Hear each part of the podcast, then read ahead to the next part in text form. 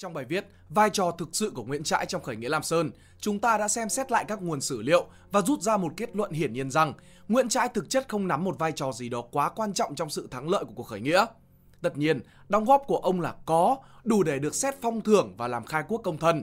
Thế nhưng, qua những ghi chép sử liệu, ta thấy rằng những đóng góp của Nguyễn Trãi phần lớn xoay quanh công việc văn thư là chủ yếu, và trong giai đoạn cuối có góp công dụ hàng một số thành trì của quân Minh. Tuy nhiên, vì một số lý do, tên tuổi của Nguyễn Trãi nhiều khi còn vượt quá bao nhiêu tướng lĩnh quan trọng khác của khởi nghĩa Lam Sơn. Về điều này, tác giả lạm đoán rằng nó bắt nguồn từ việc Nguyễn Trãi là người viết Bình Ngô Đại Cáo và được công nhận là một bản tuyên ngôn độc lập của nước ta. Vả lại, tên tuổi của Nguyễn Trãi gắn liền với vụ án Lệ Chi Viên, cùng bản án Tru Di Tam Tộc nổi tiếng bậc nhất trong lịch sử Việt Nam. Bởi vụ án này cùng nhiều bài thơ ông để lại, có lẽ nhiều người đã xây dựng hình tượng một bậc đại nho chân chính bị gian thần gièm pha mà phải về ở ẩn, rồi lại vướng vào thảm án Tru Di Tam Tộc. Nhưng một lần nữa, sự thực có đúng như vậy? Con người của Nguyễn Trãi khi làm quan như thế nào? Có phải một bậc chính nhân quân tử, không chịu chung bè với những phe phái trong triều, dẫn tới buộc phải từ quan về ở ẩn?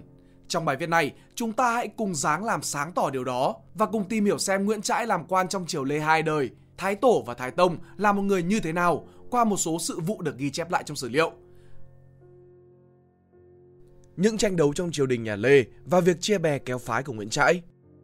Trước khi nói về Nguyễn Trãi, chúng ta cũng nên hiểu qua một chút về tình hình triều chính của hai thời vua, Thái Tổ và Thái Tông.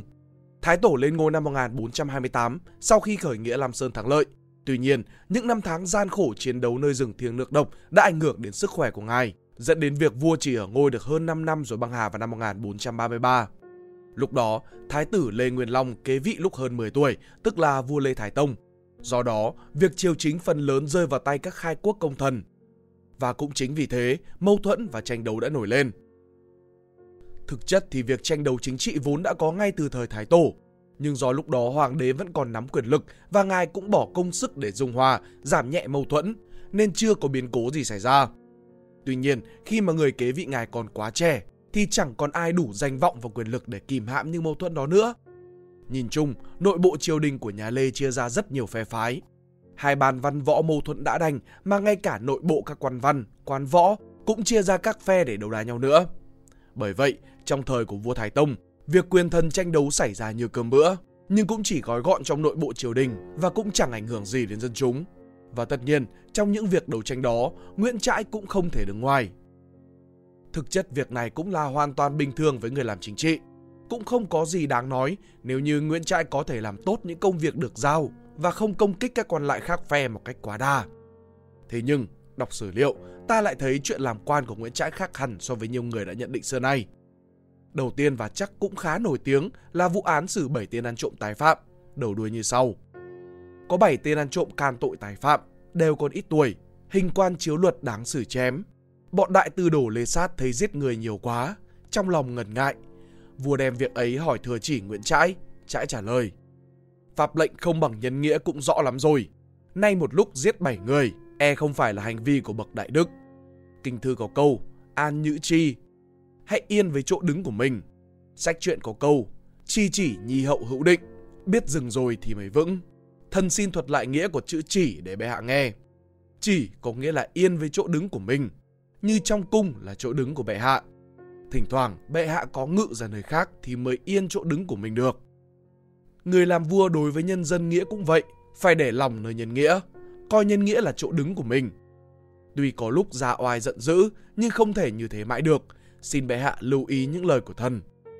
Bấy giờ bọn Sát và Ngân nói: "Ông có nhân nghĩa, có thể cảm hóa kẻ ác thành người thiện, xin giao chúng cho ông, phiền ông cảm hóa cho." Bèn bảo bọn Trãi và Thiên Tước nhận lấy những tên tù ấy. Trãi nói: "Chúng là hạng trẻ con ương ngạnh, rành mãnh, pháp chế của triều đình còn không trừng trị được, huống hồ bọn chúng tôi đức mỏng, cảm hóa thế nào được." Rồi sau xử chém 2 tên, còn lại thì xử đi đày. Đại Việt Sử Ký Toàn Thư, quyển 11, kỷ nhà Lê, mục Thái Tông Văn Hoàng Đế. Ta có thể thấy rằng, mặc dù pháp luật nghiêm minh, đúng ra thì phải xử tử hết cả 7 tên trộm, nhưng chúng đều còn ít tuổi, ngay cả đại tư đồ Lê Sát, người từng kinh qua bao nhiêu trận đánh, thấy máu chảy đầu rơi đến mòn con mắt còn phải e ngại là hà khắc quá. Do đó, ông cùng Lê Ngân không biết nên xử trí sao cho ổn. Chẳng bỏ lỡ cơ hội, Nguyễn Trãi liền chủ động nói đến chuyện nhân nghĩa để tỏ ra cho vua thấy rằng mình là người đạo đức và dùng hình phạt hà khắc quá là không nên. Thực chất việc này là có ý tốt, nếu Nguyễn Trãi không muốn ngầm công kích đám võ tướng như Lê Sát là chỉ biết dùng bạo lực, không biết nhân nghĩa giáo hóa. Bực mình trước lời nói suông của Nguyễn Trãi, Lê Sát bèn giao cho ông xử vụ này, xem ông thực hiện việc nhân nghĩa như đã nói ra sao. Và ta đã thấy Nguyễn Trãi cũng chả biết làm gì khác ngoài việc xử theo luật là chém 2 tên cảnh cáo và cho đi đày số còn lại. Tức là còn nhẹ hơn một chút, nhưng hoàn toàn không phải là chuyện giáo hóa nhân nghĩa như ông đã giao giảng trước đó. Một vụ nữa được chép lại trong sử là việc gây hấn của Nguyễn Trãi với các quan nội mật viện là Nguyễn Thúc Huệ và Lê Cảnh Sước. Nguyên văn như sau. Ngày 16, sai bọn tuyên phủ sứ Nguyễn Tông Trụ, trung thư hoàng môn nhị lang, thái quân thực, kỳ lão đái lương bật, mang tờ biểu và phương vật sang Cầu Phong nhà Minh. Hành khiển Nguyễn Trãi soạn xong tờ tâu, bọn nội mật viện Nguyễn Thúc Huệ và học sĩ Lê Cảnh Sước muốn đổi lại mấy chữ. Nguyễn Trãi giận nói: bọn các người là hạn bề tôi vơ vét, nạn hạn hán này là do các người gây nên cả. Thục Huệ tố với các đại tư Đồ Sát và Đô Đốc Vấn. Sát và Vấn tức lắm, trách Trãi rằng làm lên nỗi có thiên tai không phải là do lỗi của bọn ấy, lỗi ở vua và tể tướng thôi, sao ông trách nhau quá như thế? Trãi từ tạ nói: Thục Huệ chỉ vì chút tài vét thuế mà chém chỗ then chốt của thiên hạ. Mỗi khi có sổ sách tâu vào đều muốn vơ của dân về cho quan, để mong hợp ý vua, cho nên tôi nhân việc này mà nói ra thôi, không dám chê bàn gì đến vua và tể tướng cả. Sát vẫn chưa nguôi giận, nhưng bản tâu vẫn theo như của Trãi, không thay đổi. Đại Việt Sử Ký Toàn Thư, quyển 11, kỷ nhà Lê, mục Thái Tông Văn Hoàng Đế. Vụ Nguyễn Thúc Huệ và Lê Cảnh Sước đòi sửa mấy chữ trong tờ văn biểu mà Nguyễn Trãi soạn, không rõ hai vị kia muốn sửa chữ gì, nội dung ra sao, nhưng xét về cách phản ứng của Nguyễn Trãi thì có thể xếp vào trường hợp công kích cá nhân.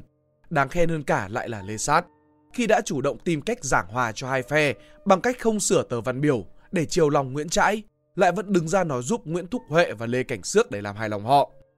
Hai câu chuyện trên kể ra cũng chưa có gì là đáng nói lắm. Ta có thể thấy Nguyễn Trãi cũng có thật xấu, đại để là ưa công kích hay nói đạo lý suông, nhưng cũng không phải điều gì quá bất ngờ, bởi làm gì có ai hoàn hảo, nhất lại là người trong triều đình làm chính trị. Tuy vậy, điều đáng nói về Nguyễn Trãi nằm ở một câu chuyện khác, mà nó làm nổi bật được những vấn đề của ông về khả năng hợp tác, năng lực làm việc và cả sự công kích cá nhân của ông cùng phe cánh. Về chuyện làm quy chế mũ áo và lễ nhạc cung đình. Về việc này, sử liệu cho ta biết như sau. Đinh Tị, Thiệu Bình, năm thứ tư 1437, Minh Chính Thống năm thứ hai, sai hành khiển Nguyễn Trãi và Lỗ Bộ Ty giám Lương Đăng đốc xuất làm loan giá, nhạc khí, dạy tập nhạc múa. Tháng 2, vua tới trường đua xem tập võ nghệ. Tháng 5, hành khiển Nguyễn Trãi tâu rằng: mới rồi, bọn thần cùng với Lương Đăng hiệu định nhã nhạc, nhưng kiến giải của thần không giống với Lương Đăng. Thần xin trả lại công việc được sai. Trước kia Thái Tổ sai Nguyễn Trãi định ra quy chế mũ áo, chưa kịp thi hành. Vua sai Lương Đăng định ra các quy chế. Đăng nhân đó dâng lên quy chế về mũ áo và nhạc khí. Quy chế do Đăng và Trãi định ra phần nhiều không hợp với nhau. Những chỗ bàn về số lượng, trọng lượng và các nhạc khí đều có điều trái với nhau, mà trình bày cũng khác nhau, cho nên Trãi xin thôi việc đó. Đại Việt Sử Ký Toàn Thư, quyển 11, kỷ nhà Lê, mục Thái Tông Văn Hoàng Đế. Thái Tổ khi còn sống đã từng giao cho Nguyễn Trãi việc phụ trách quy chế mũ áo triều đình và lễ nhạc. Thế nhưng không biết bởi vì sao mà Nguyễn Trãi làm mấy năm liền mà không xong. Thái Tổ băng hà năm 433 mà đến tận năm 437 việc vẫn chưa xong, đến mức Thái Tông phải để cho Lương Đăng hợp tác nhằm xúc tiến công việc. Vậy tức là Nguyễn Trãi nắm nhiệm vụ này trong ít nhất từ 5 đến 6 năm mà không làm được. Đến lúc Lương Đăng được ủy thác vào làm thì hai bên không thể hợp tác, và cuối cùng nhóm của Nguyễn Trãi xin rút, giao cho Lương Đăng toàn quyền quyết định. Điều đáng nói là ngay sau khi Nguyễn Trãi xin rút, công việc được hoàn thành rất nhanh. Tháng 9, Lỗ Bộ Tri đồng giám kiêm tri điển nhạc sự Lương Đăng, dâng nhạc mới phỏng theo quy chế của nhà Minh mà làm. Mùa đông, tháng 10, ngày Canh Ngọ, 5 kiểu xe lộ làm xong, cho Lỗ Bộ Ty đồng giám Lương Đăng làm đồ giám. Tháng 11, ban bố các nghi thức mới được định lại trong dịp lễ thánh tiết, chính đáng, sóc vọng, thường triều, đại yến. Trước kia, vua sai Lương Đăng định các nghi thức đại triều, đến đây hoàn thành dâng lên. Vua bái yết thái miếu, các quan mặc triều phục làm lễ theo nghi thức mới bắt đầu từ đây. Đại Việt Sử Ký Toàn Thư, quyển 11, kỷ nhà Lê, mục Thái Tông Văn Hoàng đế. Có thể tóm tắt rằng, tháng 1 thì hai bên được lệnh hợp tác, tháng 5 bắt đầu xảy ra mâu thuẫn, Nguyễn Trãi tự ái rút lui. Vua giao cho Lương Đăng làm dự án, tháng 9 thì xong nhã nhạc, tháng 10 thì xong giá, tháng 11 xong lễ nghi. Tuy nhiên đến đây, mặc dù Nguyễn Trãi vốn đã xin rút, tức là trao lại nhiệm vụ cho Lương Đăng, mà giờ mọi việc đã xong, ông cùng một số văn thần lại dâng tấu nhằm công kích cá nhân Lương Đăng, tỏ ý không phục và chê bai các quy chế của Lương Đăng làm ra là không hợp lễ nghi. Bọn hành khiển Nguyễn Trãi, tham chi bạ tịch Nguyễn Truyền, Đào Công Soạn, Nguyễn Văn Huyến, tham nghị Nguyễn Liễu dâng sớ tâu rằng muốn chế tác lễ nhạc, phải đợi có người rồi hãy làm, được như Chu Công thì sau mới không có lời chê trách. Nay sai kẻ hoạn quan Lương Đăng chuyên định ra lễ nhạc, chẳng nhục cho nước làm sao. Vả lại, Đăng là đứa hoạn quan, thần trộm lấy làm ngờ lắm. Đăng tâu, thần không có học thức, không biết quy chế cổ. Các nghi thức này đã làm, chỉ trông cả và hiểu biết của thần mà thôi. Còn ban hành hay không là quyền của bệ hạ, thần đâu dám chuyên quyền. Nguyễn Liễu tâu rằng, từ xưa đến nay, chưa bao giờ có cảnh hoạn quan chuyên phá hoại thiên hạ như thế này. Đại Việt Sử Ký Toàn Thư, quyển 11, kỷ nhà Lê, mục Thái Tông Văn Hoàng đế. Như vậy, ta có thể thấy rõ ràng rằng khi được giao trọng trách thì Nguyễn Trãi làm mãi không xong, chẳng biết vì lý do gì. Rồi khi được vua lệnh hợp tác cùng Lương Đăng, thì cũng lại không hợp tác, rồi tỏ thái độ và xin rút khỏi công việc. Chắc phần lớn là do tự ái vì phải làm việc chung với một hoạn quan, mà sau khi công việc đã xong thì lại bắt đầu dâng tấu lên đàn hặc, công kích cá nhân. Lương Đăng có thể không giỏi văn thơ như Nguyễn Trãi, nhưng ông là người có học. Việc này đến cả người thuộc bè cánh với Nguyễn Trãi là Trung thừa Bùi Cầm Hổ còn phải công nhận là có chút chữ nghĩa. Trung thừa Bùi Cầm Hổ tâu rằng, bệ hạ lên ngôi tới nay hay thay đổi phép cũ của Thái Tổ, như Lỗ Bộ Ty đồng giám Lương Đăng, tiên đế cho là người có chút chữ nghĩa, dùng làm nội nhân phó trưởng. Sau thấy hắn khúm núm nên không thể gần gũi được, cho ra làm văn đội. Nay lại thấy hắn làm quan, xin bệ hạ nghĩ lại. Đại Việt Sử Ký Toàn Thư, quyển 11, kỷ nhà Lê, mục Thái Tông Văn Hoàng đế. Hẳn nhiên, Lương Đăng là người có thực lực, bởi bằng chứng rõ ràng là chỉ trong 6 tháng, đã soạn xong quy chế mũ áo triều phục và lễ nhạc để dâng lên, được triều đình chấp thuận. Phe cánh của Nguyễn Trãi liên tục dâng tấu sớ phản đối, nhưng cuối cùng không có kết quả gì. Lý do mà Nguyễn Trãi đưa ra để phản đối những quy chế của Lương Đăng là do ông không dựa theo đúng các quy chế của nhà Minh, mà khác khá nhiều, cụ thể là như sau. Vả lại, quy chế lễ nhạc của y là dối vua lửa dưới, không dựa vào đâu cả. Như đánh trống là bao giờ ra chầu chiều sớm, nay vua ra chầu chiều sớm, nay vua ra chầu chiều rồi mới đánh. Theo quy chế xưa, khi vua ra thì bên tả đánh chuông Hoàng Trung, rồi 5 chuông bên hữu ứng theo. Lúc vua vào đánh chuông Trưng Tân, rồi 5 chuông cũng ứng theo. Nay vua ra chầu đánh 108 tiếng chuông, đó là số lần đếm chẳng hạt của nhà sư. Nếu theo quy chế của nhà Minh thì khi vua ngồi ở cửa Phụng Thiên phải có ngai báu, nay chỉ có một điện Hội Anh, lại chỉ có sập vàng. Nếu di chuyển thì sợ không yên, đặt cả hai thứ thì không được, thế là lễ nghi gì? Làm xe thì đằng trước có diêm, đằng sau mở cửa, nay lại mở cửa đằng trước, quy chế xưa làm như thế hay sao? Khi vua ra thì có hô hét, khi vào thì có thu dẹp, đó là quy định của nghi lễ. Nay quan coi cửa sướng tâu mọi việc xong, các quan lui ra, vua con ngồi mà người thu dẹp đã la hét dọn dẹp là làm sao? Đại Việt Sử Ký Toàn Thư, quyển 11, kỷ nhà Lê, mục Thái Tông Văn Hoàng đế. Nhiều người có thể thấy làm lạ khi tại sao quy chế mũ áo triều phục hay lễ nhạc lại phải dựa theo nhà Minh. Kỳ thực, việc này chẳng hề lạ, mà cũng không phải đến tận nhà Lê mới làm. Ngay từ các triều đại Đinh, Tiền Lê, Lý, Trần trước đó, các quy chế về mũ áo, triều phục, lễ nghi cung đình đều phỏng dựa theo các quy chế của các triều đại Trung Hoa như là Hán, Đường, Tống. Lý do là bởi vì các triều đại Trung Hoa là trung tâm văn hiến của Đông Á, là một quốc gia có nền văn hiến học tập từ Trung Hoa. Vậy làm như các triều đại Việt Nam là lẽ dĩ nhiên, chẳng có gì bất ngờ. Tuy nhiên, sau 20 năm thuộc Minh, phần lớn quy chế mũ áo và lễ nghi đều đã thất lạc hết cả. Cho nên Lương Đăng khi làm đã buộc phải tự nghĩ ra nhiều để sao cho giống với cả nhà Minh. Trong khi Nguyễn Trãi thì lại cho rằng như thế là không hợp với cả văn hiến, là dối vua lửa dưới, không dựa vào đâu cả. Tuy nhiên, nếu đã thế thì tại sao Nguyễn Trãi không làm cho xong khi được giao việc? Mà kể cả có chậm trễ, thì khi được hợp tác với cả Lương Đăng, tại sao ông không cố gắng mà cộng tác mà lại tỏ thái độ bất đồng ý kiến, rồi vùng vằng xin rút, để đến khi quy chế ra đời không như ông muốn, thì chỉ còn biết dâng tấu sớ, đàn hặc một cách vô lý như vậy. Thêm nữa là tốc độ thực hiện của dự án Lương Đăng nhanh khủng khiếp, trong khi ông thì lại chậm lẹt đẹt. Đó là còn chưa kể Lương Đăng rất khiêm tốn, nhã nhặn và tập trung vào chuyên môn, chứ không rình hở ra là lại công kích cá nhân, chia bè kéo cánh dâng tấu đàn hạc loạn cả lên như là Nguyễn Trãi. Thậm chí, Nguyễn Liễu còn nâng tầm vấn đề cho việc Lương Đăng soạn nhạc lễ là phá hoại thiên hạ, đến mức bị một hoạn quan khác là Đinh Thắng bước ra mắng thẳng vào mặt. Hoạn quan làm gì mà phá hoại thiên hạ? Nếu phá hoại thiên hạ thì chém đầu người trước. Cuối cùng, triều đình vẫn bác bỏ tấu sớ của Nguyễn Trãi, dùng quy chế lễ nhạc của Lương Đăng, đồng thời giao Nguyễn Liễu cho hình quan xét xử và kết án thích chữ vào mặt, đẩy đi phương xa. Như vậy là đến đây, coi như Nguyễn Trãi cùng các quan lại cùng phe cánh đã không còn chỗ đứng trong triều đình, bởi vì ông chưa thực sự làm được công tích lớn lao gì cho triều đình, lại gây hấn với cả nhiều người khác. Nhận ra là chẳng thể làm gì, Nguyễn Trãi liền từ quan về quê, hoặc nói thẳng ra là nếu ông không đi, thì sớm muộn gì cũng bị phe cánh khác hất căng. Nhưng Nguyễn Trãi đâu có chịu ăn phận, ông từ quan về quê, nhưng ngay khi được vua Thái Tông vời lại về triều, Nguyễn Trãi đồng ý ngay. Đấy là năm 1439 và Nguyễn Trãi được phục chức làm Vinh Lộc đại phu, nhập nội hành khiển môn hạ sảnh, tả ti hữu gián nghị đại phu, kiêm Hàn Lâm viện học sĩ, tri tam quán sự, đề cử Côn Sơn tư phúc tự. Chức tước kể ra dài dòng nhưng đại khái là chức to, vào hàng tam phẩm. Theo giáo sư Phan Huy Lê, Nguyễn Trãi dâng biểu tạ ơn với một sự hả hê thấy rõ, và đây là quãng thời gian đắc chí nhất của Nguyễn Trãi. Nếu thực sự đã có ý định từ quan thì hẳn thái độ này là không thể có được. Trong thời gian từ năm 1439 cho đến năm 1442, Nguyễn Trãi dường như đã biết điều hơn nên không còn tỏ ra gây hấn như trước và có đóng góp nhất định vào các công việc triều đình. Đáng kể nhất là giám khảo kỳ thi hội năm 1442.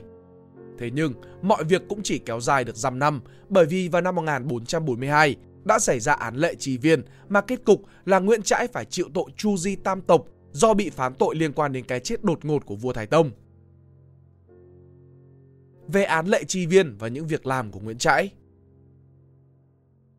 ở phần trên chúng ta có nói rằng khi được trở lại triều đình làm quan năm 1439, Nguyễn Trãi đã biết điều hơn nên quãng thời gian này không có nhiều điều gì đáng nói. Tuy nhiên, nói thế không có nghĩa là Nguyễn Trãi đã từ bỏ việc can thiệp vào triều đình nhằm mưu lợi cho mình.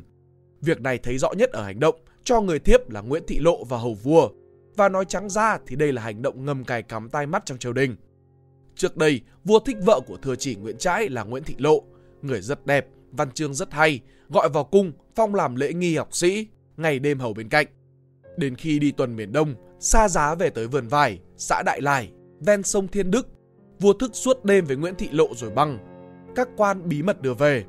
Đại Việt Sử Ký Toàn Thư, quyển 11, kỷ nhà Lê, mục Thái Tông Văn Hoàng Đế.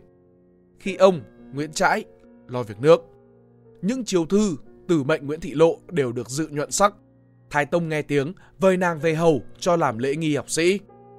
Phan Huy Chú, lịch triều hiến chương loại trí. Vua Thái Tông có thể coi là một vị vua tài giỏi, còn trẻ tuổi mà có thể đảm đương được việc triều chính.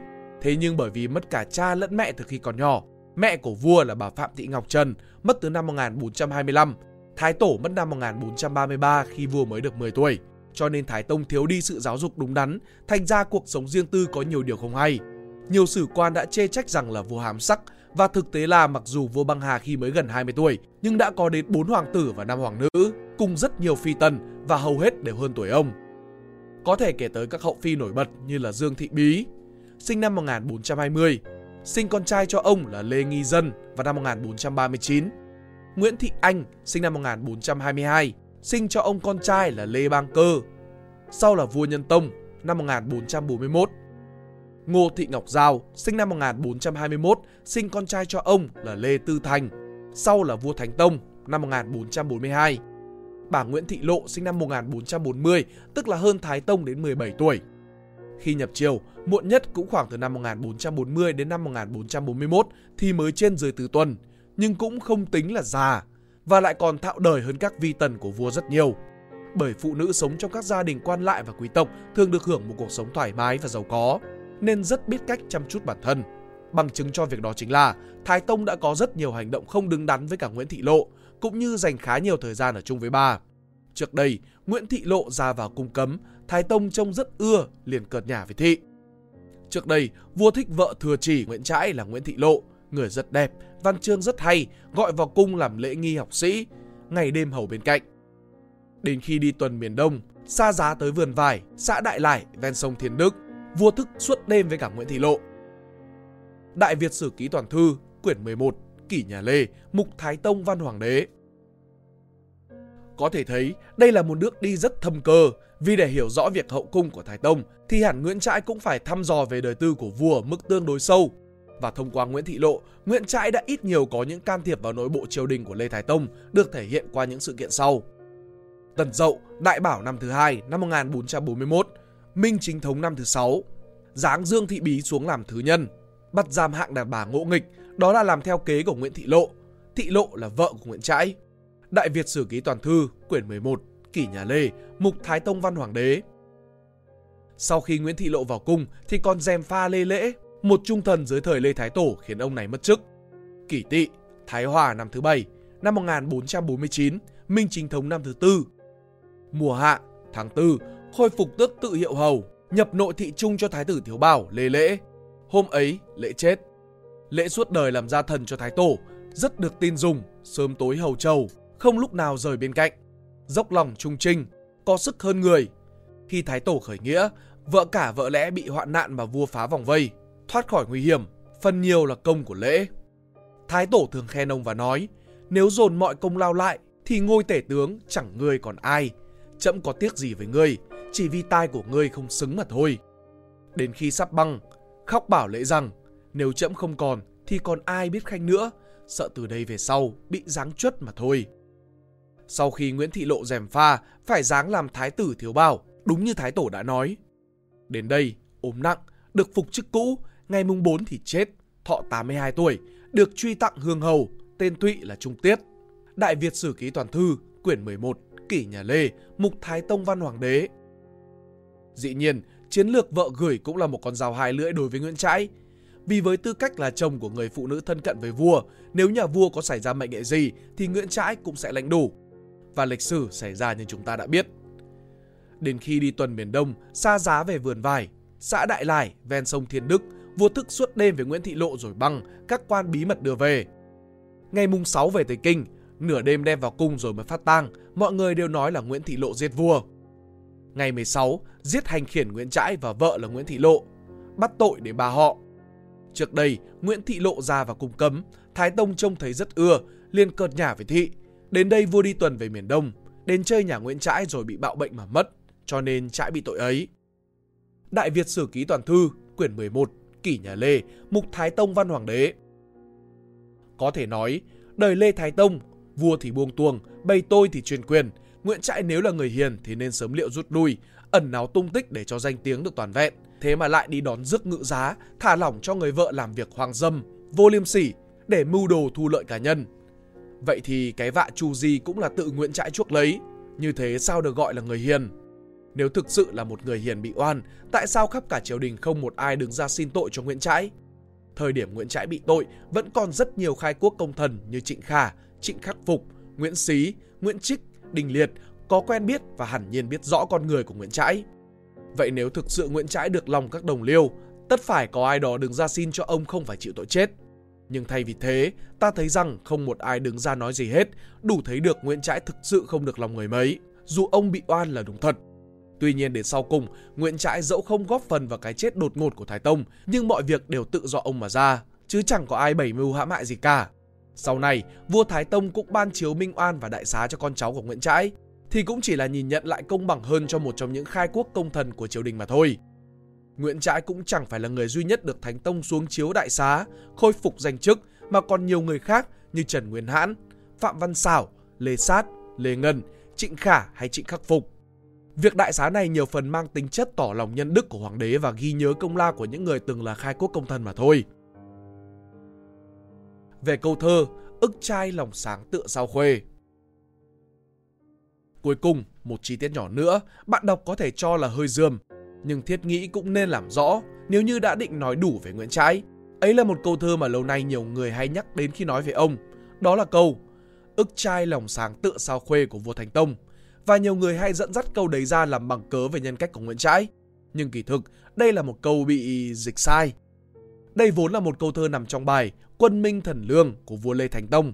Nhân một buổi ngồi trong cung, Vua nghĩ tới các bậc vua sáng, tôi hiền thời xưa và cơ nghiệp thịnh vượng của triều Lê mới ngẫu hứng làm ra bài này. Nguyên văn như sau: Cao đế anh hùng cái thế danh, văn hoàng trí dũng phủ doanh thành, ức trai tâm thượng quang khuê tảo, vũ mục hung trung liệu giáp binh, thập trị đệ huynh liên quý hiền, nhị thân phụ tử bội ân vinh, hiếu tôn hồng đức thừa phi tự, bát bách cơ chu lạc trị bình. Cao đế ở đây là chỉ Thái Tổ Cao Hoàng đế Lê Lợi, là người sáng lập triều Lê. Văn hoàng tức là Thái Tông Văn Hoàng đế Lê Nguyên Long, đã nối tiếp được cơ nghiệp, trí dũng có cả. Ức trai là tên hiệu của Nguyễn Trãi, Vũ Mực là tên thụy của Tư Mã Lê Khôi, cháu gọi vua Thái Tổ bằng bác, tài lược hơn người, có nhiều công lao. Thập trịnh ở đây là Thái úy Trịnh Khả cùng các con hơn 10 người đều làm quan to trong triều, rất vinh hiển. Nhị thân ở đây chỉ hai người là thân nhân Trung và con là thân nhân Tín. Học rộng tài cao, làm quan trong triều Thánh Tông. Hồng Đức là niên hiệu của vua Thánh Tông, còn Cơ Chu ý chỉ đến nhà Chu của Trung Hoa. Có các vua mang họ Cơ, kéo dài 800 năm. Câu ức trai lòng sáng tựa sao khuê, dịch từ ba câu trong bài, ức trai tâm thượng, quang khuê tảo.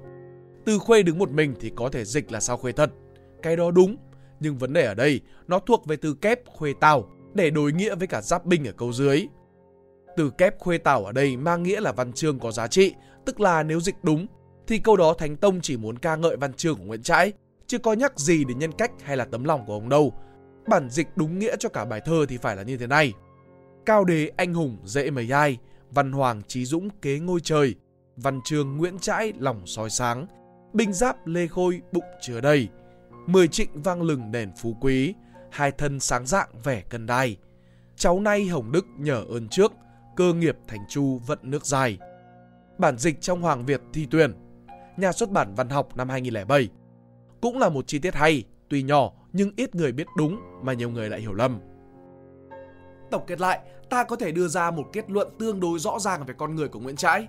Không thể phủ nhận, ông là người có tài năng nhất định về mặt văn chương và khả năng làm việc của ông cũng tương đối đủ để được giao cho một số nhiệm vụ trong triều đình. Tuy nhiên, Nguyễn Trãi cũng chẳng phải một con người có nhân cách cao thượng, ông cũng có những tính xấu, cũng có mưu đồ chính trị, chia bè kết phái, cũng có tham vọng và chính những điều đó đã góp phần đưa đến cái kết bi thảm cho Nguyễn Trãi.